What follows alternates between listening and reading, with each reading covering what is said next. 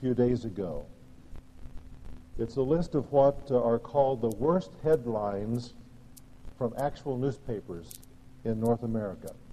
These are the worst headlines. And as I read them, you'll understand why they fit this bill. One headline said this Something went wrong in jet crash, expert says. Now, there's great insight for you. Another headline said, Police begin campaign to run down jaywalkers. They deserve it. Safety experts say passengers should be belted. All right? Maybe that'll help. Farmer Bill dies in house. Now you got to think about that one a moment. Farmer Bill dies in house. Enraged cow injures farmer with axe. I'm not sure who had the axe, but uh, somebody was hurt. Cold wave linked to temperatures. Now that had to be Minnesota. That had to be Minnesota. And then I think my favorite says, new study of obesity looks for larger test group. well, I think I could fit that bill. If we were to get a headline for what we're going to read in Luke chapter 1, it might be Son of the Highest comes for the lowest. The angel said to Mary, verse 30, Do not be afraid, Mary. You have found favor with God. You will be with child and give birth to a son, and you are to give him the name Jesus. He will be great and will be called the Son of the Most High. The Lord God will give him the throne of his father, David, and he will reign over the house of Jacob forever. His kingdom will never end. The name with Christmas glory that we see in verse 32 is Son of the Most High. This name captures the unique nature of Messiah and establishes his solitary right to rule over humanity. A point that I hope will grip your heart and mind today is this that the Son of the Most High has the right to be the ruler of your life and mine. The Son of the Most High has the right to be the ruler of your life and mine.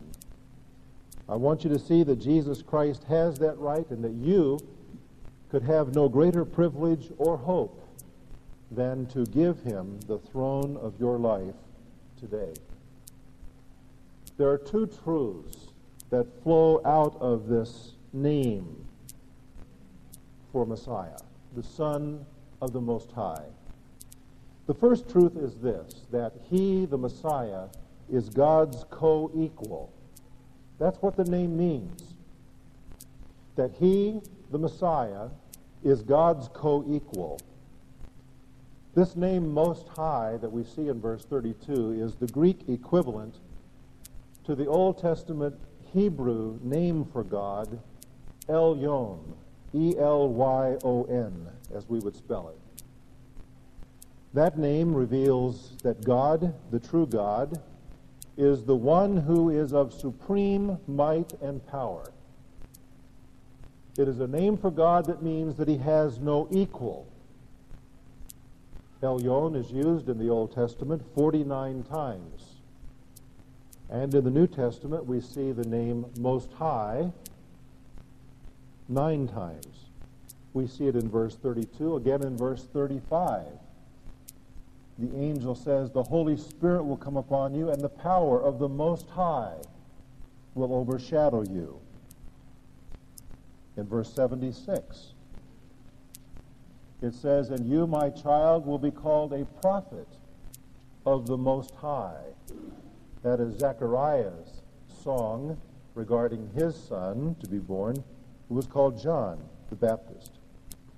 Luke again uses this term for God, Most High, twice in his gospel, one of which we'll see a little bit later.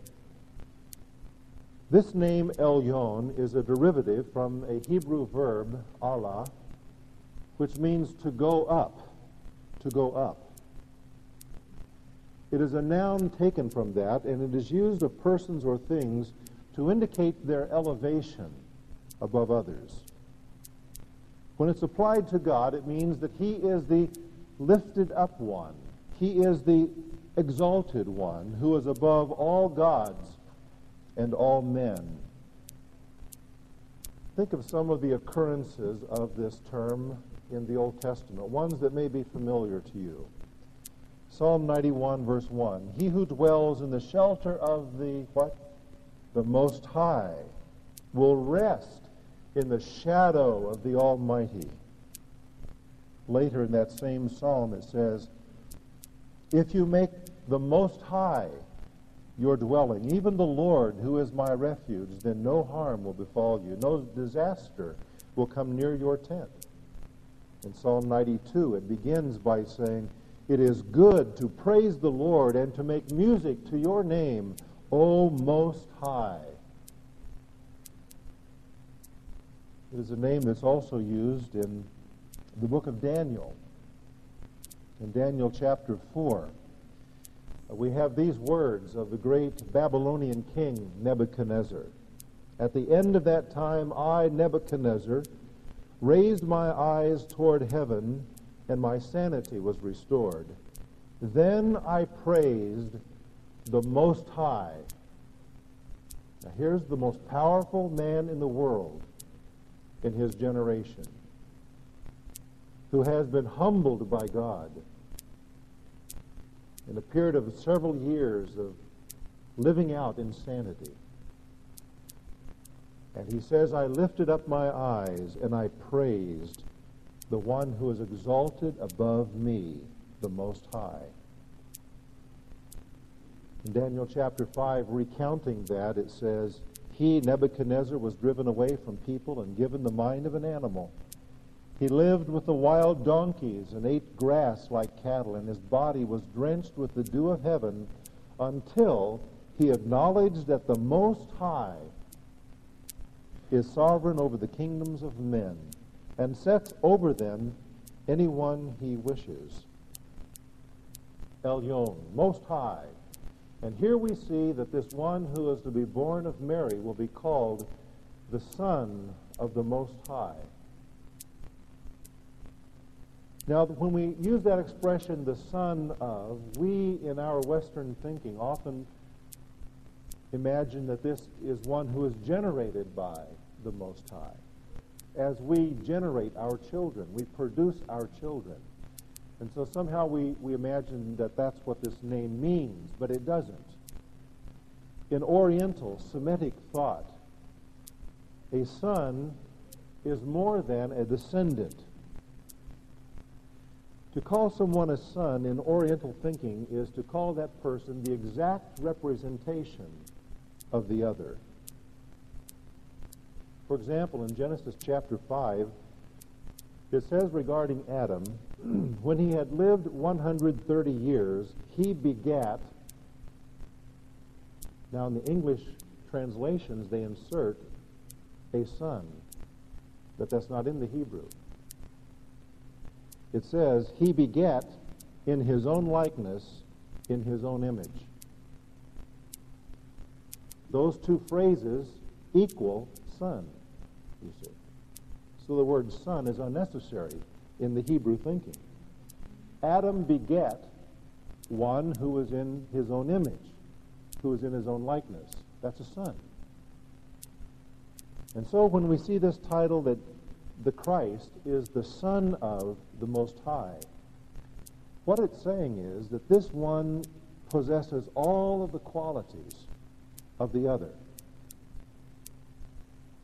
This one who is to be named Jesus, but who will be called the Son of the Most High, possesses all of the qualities of the Most High himself.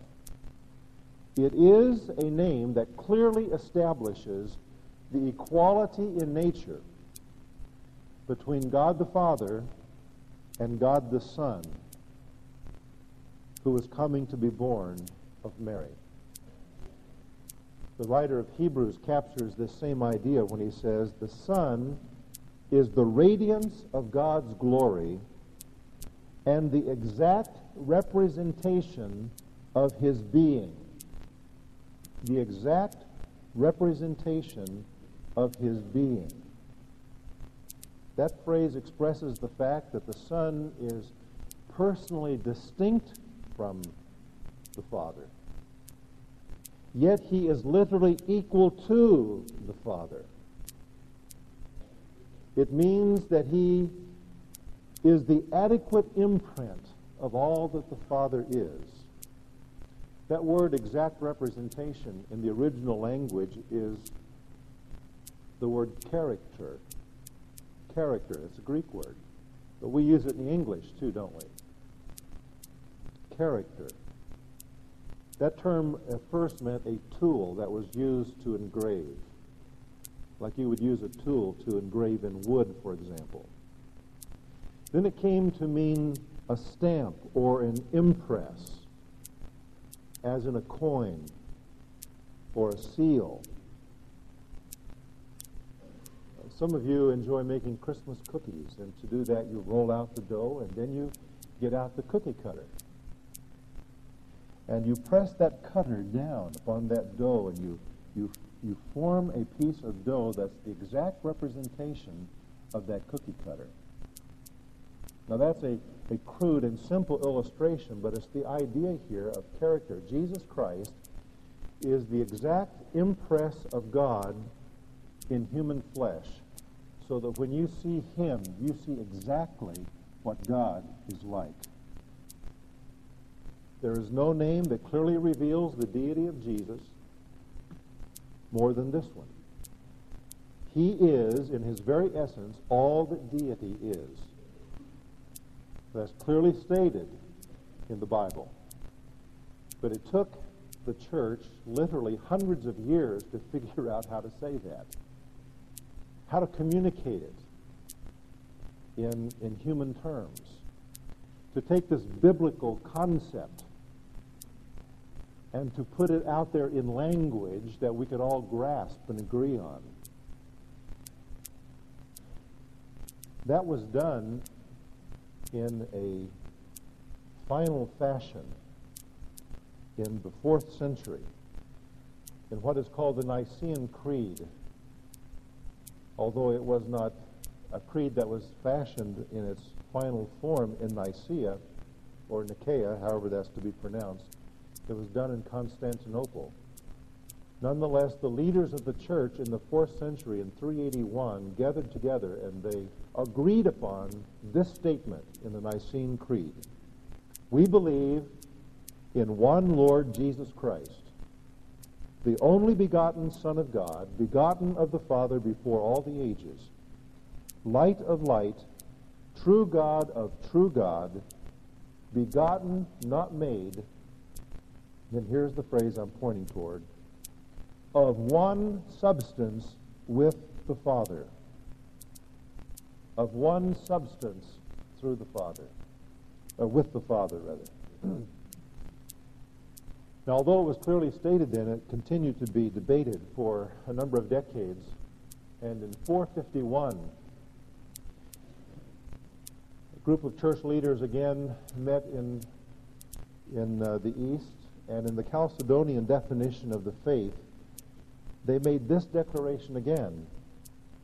Therefore, following the Holy Fathers, all of us teach unanimously that everyone must confess that our Lord Jesus Christ is one single and same Son, who is perfect according to divinity and perfect according to humanity, truly God and truly man, composed of reasonable soul and a body.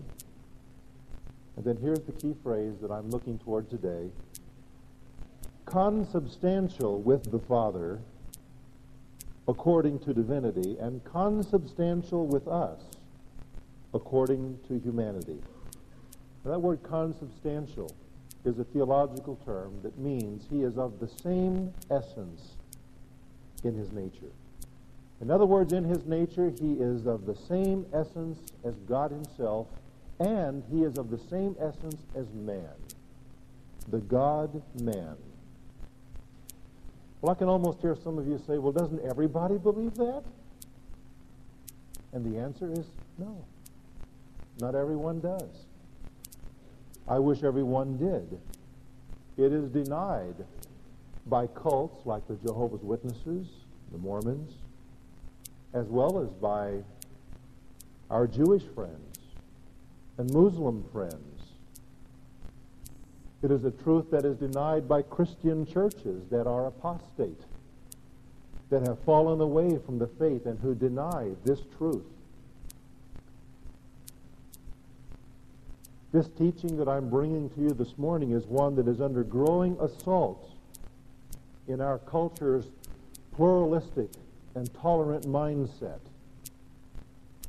You will see these days the Unitarians getting a lot of favorable press, especially in the Minneapolis newspaper, because there's a very large Unitarian congregation in Minneapolis, maybe several of them. They deny what I'm saying to you this morning regarding Jesus Christ. Uh, that's one reason they're so popular uh, to the, the press right now, because they uphold pluralism and tolerance as they define it. When you don't believe in anything, it's easy to be tolerant. Now, because what I have said is true regarding the nature of Jesus Christ, it is under assault today, and I'll tell you why because it undermines tolerance as it's defined in our culture. And because it establishes that there is absolute truth that is measured by the person of Jesus Christ.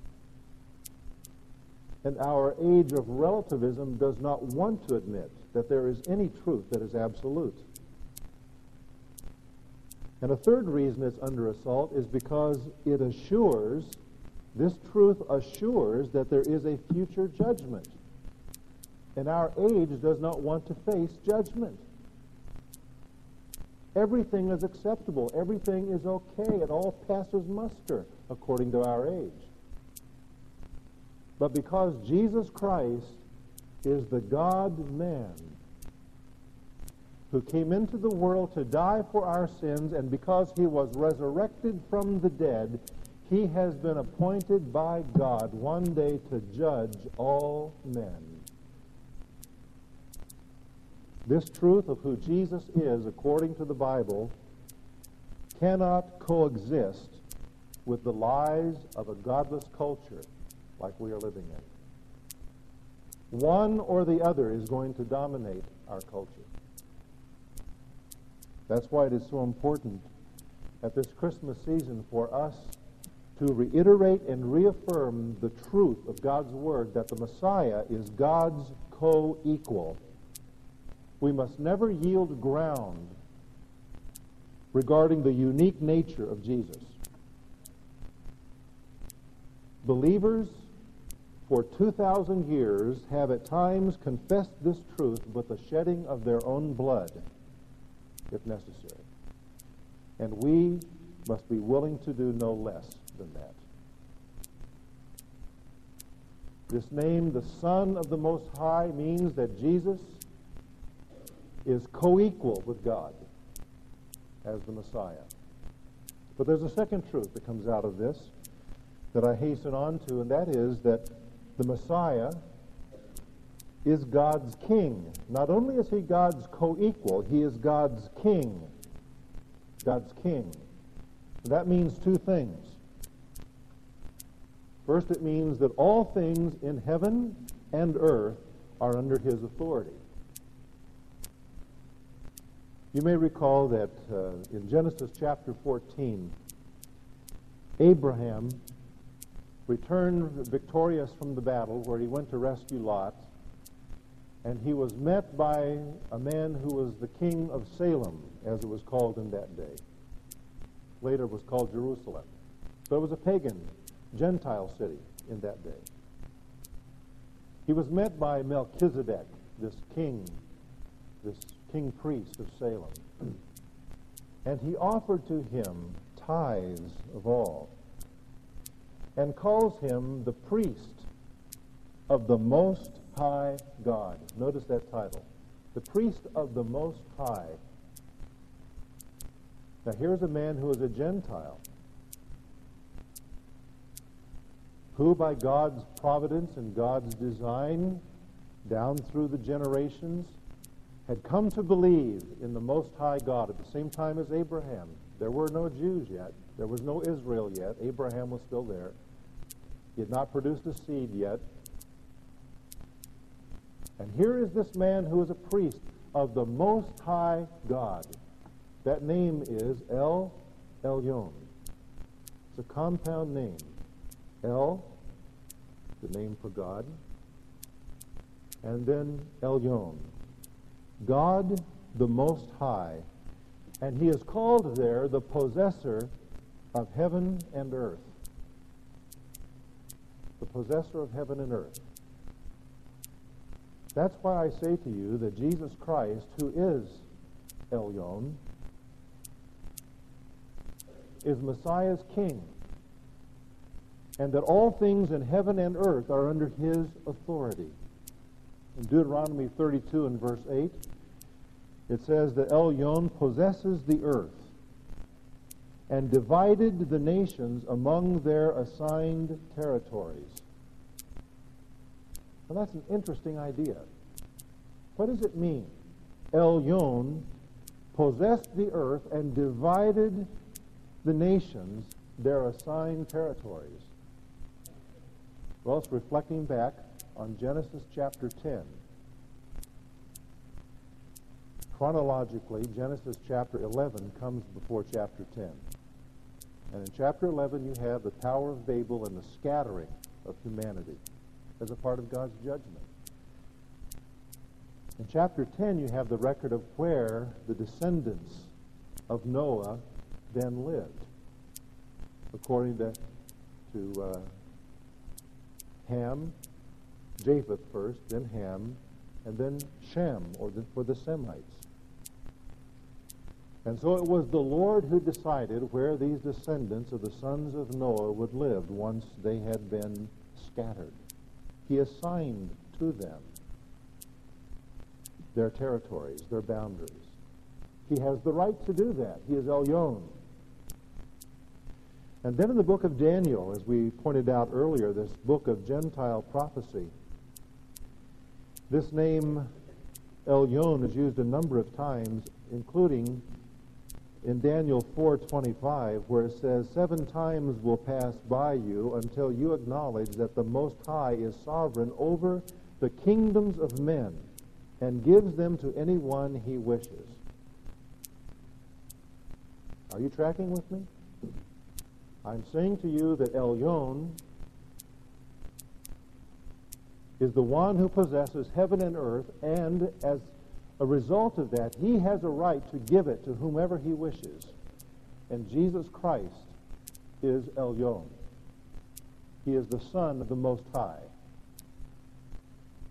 He rules over all things on the earth, and not only on the earth, but in heaven as well, in the invisible heavenlies.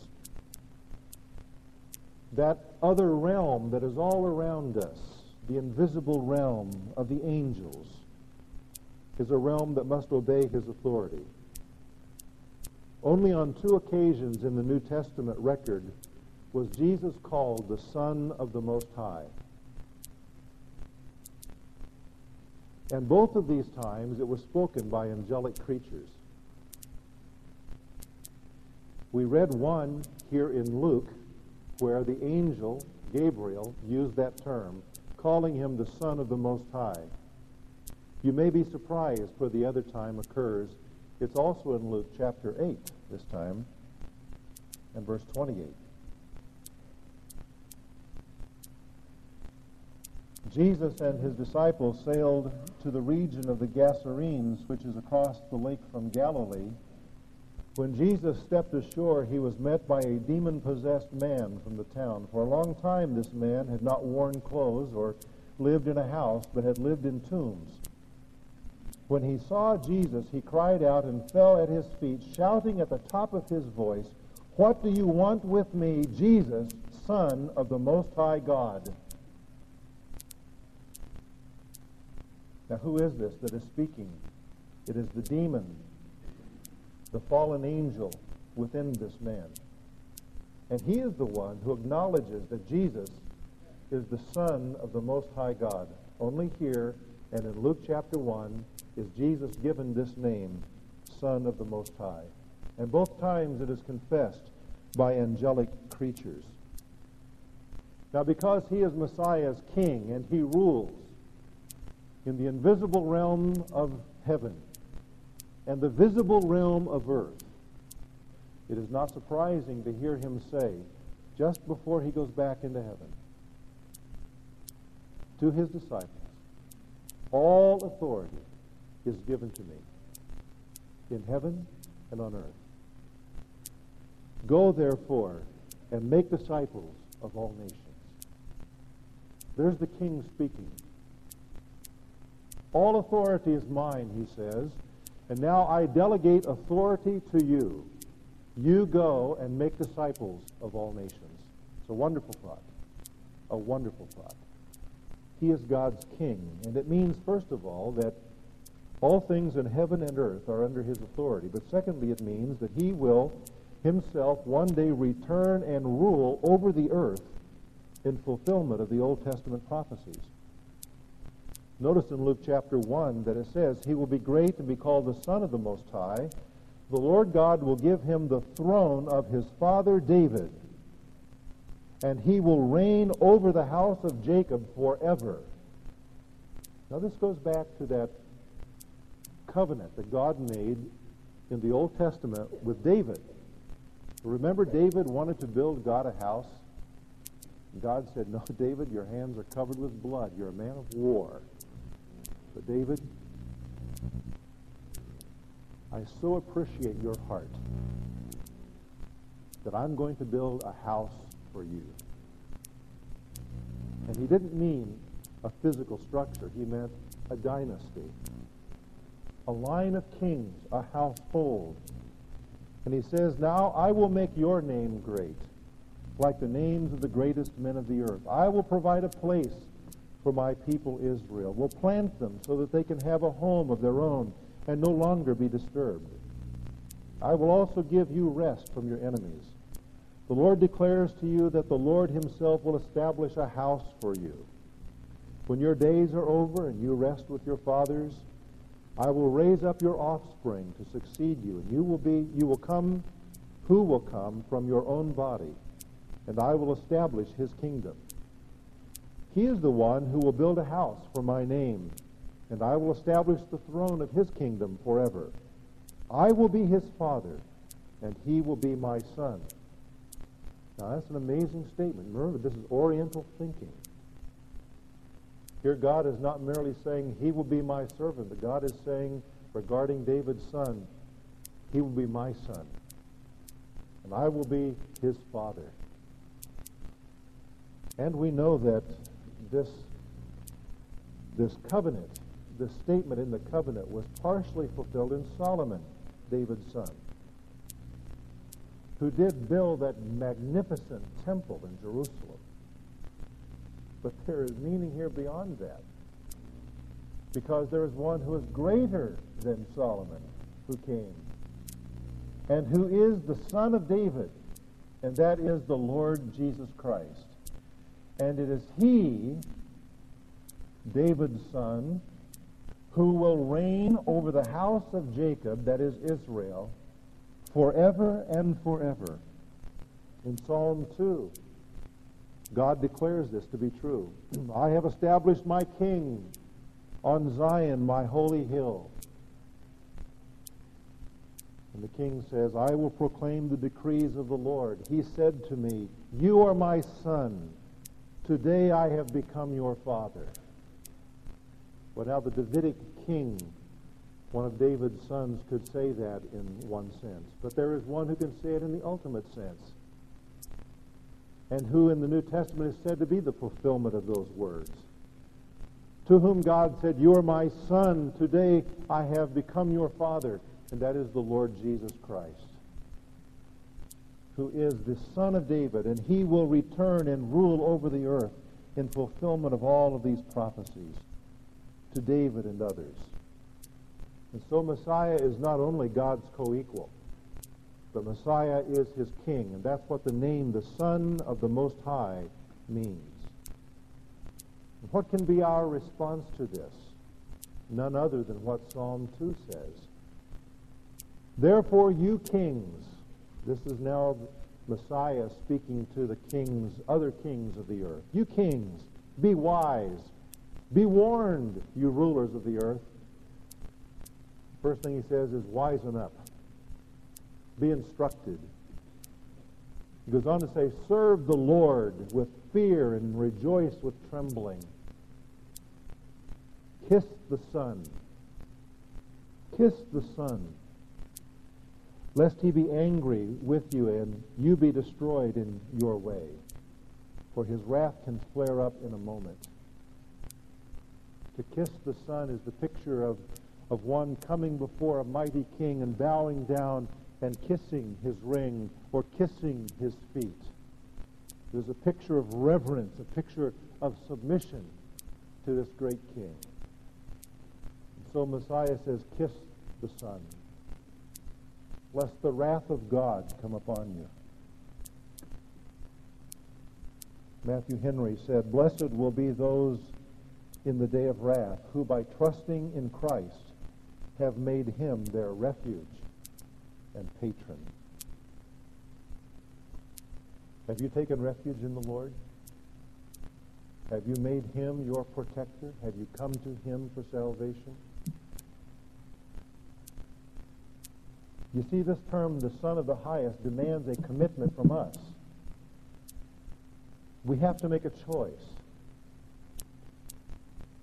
We have to choose either to live as a willing subject of this kingdom by taking refuge in Christ or to live as a condemned rebel outside of his kingdom, only to be destroyed by his wrath. And every one of us faces that decision. Whether we will willingly subject ourselves to him, that is, as it were, come to this king and kiss him, or if we will turn and go our own way to our own destruction. The Son of the Most High has David's throne, but I'll tell you something. Today, the throne he's looking for is the throne of your heart. That's the throne he wants to have. And that's the throne he deserves to have. Because he's the Son of the Most High who came for the lowest of us and died on the cross for our sin. So that God can now, can now forgive us if we will kiss the Son and give our lives to him. Let's pray together. Friend, have you come to that place in your own spiritual pilgrimage? This one who is the Son of the Most High longs to be the King who sits on the throne of your heart. And let me be clear, your heart represents the real you. It's where you do business. It's where your decisions are made. It's where your values are fashioned. It's where you decide what is important. There in that heart, Jesus Christ desires and deserves to be king. Will you let him save you? Will you let him come into your heart and establish his rule there? There is no greater privilege, no higher honor than you can have, that you can have than to allow him to so rule. And you can do that right now just by asking him to come in and giving him your heart, telling him to take the throne of your life. Will you do that? Lord Jesus, what a name is this for you? It is a name filled with glory. And we give you glory and praise today that you, the Son of the Highest, came born of a virgin for those of us who are the lowest among men. And you came that you might raise us to reign with yourself. We bless your name and we adore you today. Would you stand with me, please, with your head bowed? Let's sing together. O come, let us adore him. O